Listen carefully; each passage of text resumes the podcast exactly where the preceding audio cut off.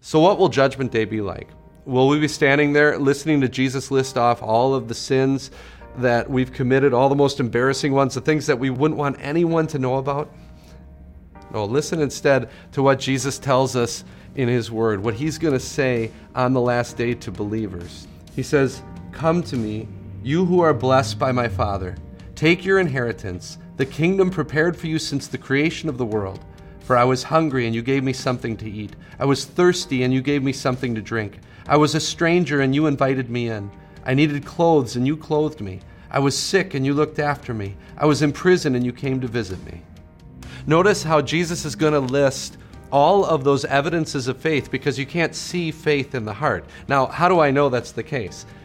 Answer this Did you notice what was missing in Jesus' list?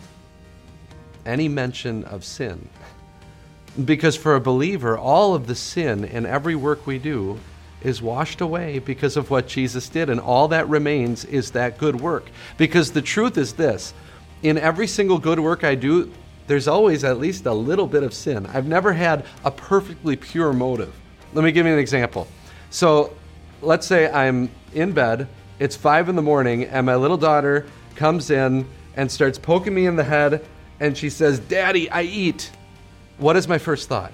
Is it, oh, wonderful, the child that I love, she's hungry. I, of course, want to get up and make her something to eat because I love Jesus and I love her. Are you kidding me? No, that is not my first reaction. In fact, I'm going, Are you serious? It's 5 a.m. I want to go to bed, and I will ignore her. I've done this. I will ignore her until she keeps poking me in the head, and I've given up all hope of going back to sleep. Then I will get up and I will get her something to eat. Okay, I think you would agree. I did it partly because I love Jesus, but partly also because I wanted to get her off my back. That is a thoroughly sin tainted good work. However, on the last day, Jesus is going to hold that out as a wonderful good work because he's washed all the sin away from it.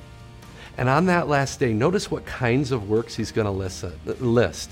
He doesn't say, for you started up a charity, or for you gave millions of dollars to a good cause, or uh, you volunteered 40 hours a week at church. No, he lists those, what we think of as little things giving food, giving drink, helping out the sick, all those things that we can so often think are mundane.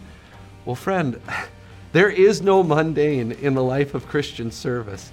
One day, on the last day, my body and soul are going to be joined together, and I will live to serve my Savior, body and soul together forever. And so will you.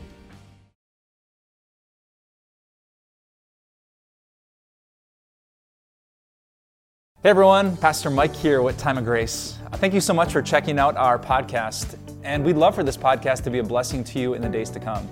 So if you could share this podcast, subscribe so that every episode ends up in your feed, or just leave us a review, we would love more and more people to hear this message so that their lives can be surrounded and blessed by the grace of God. Thanks again, and have a wonderful day.